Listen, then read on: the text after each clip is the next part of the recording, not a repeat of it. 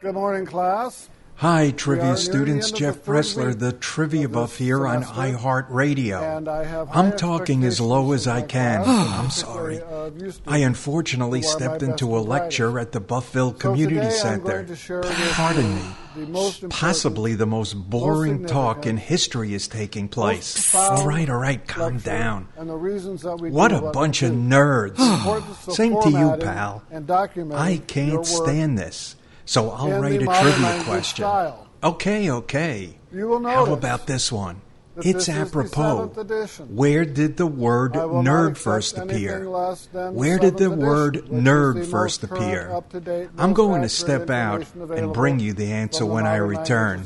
See you, The nerds. Modern Language Association is a very convenient, somewhat cumbersome, but expedient way to do your documentation. And we are using what edition? What if you could have a career where the opportunities are as vast as our nation, where it's not about mission statements, but a shared mission? At U.S. Customs and Border Protection, we go beyond to protect more than borders from ship to shore, air to ground. Cities to local communities, CBP agents and officers are keeping people safe.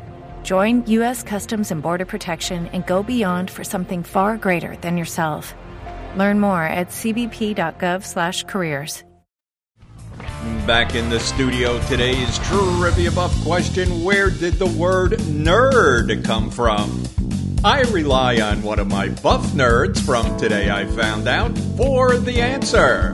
As for nerd, the first documented case of the word was in Dr. Seuss's If I Ran the Zoo, published in 1950. The specific text was a nerkle, a nerd, a seersucker too, referring to what would be put in the narrator's zoo. One year later, in 1951 Newsweek magazine article, the first documented case of nerd being used somewhat similarly to how we use it today popped up, with the article stating, In Detroit, someone who would once be called a drip or a square is now, regrettably, a nerd.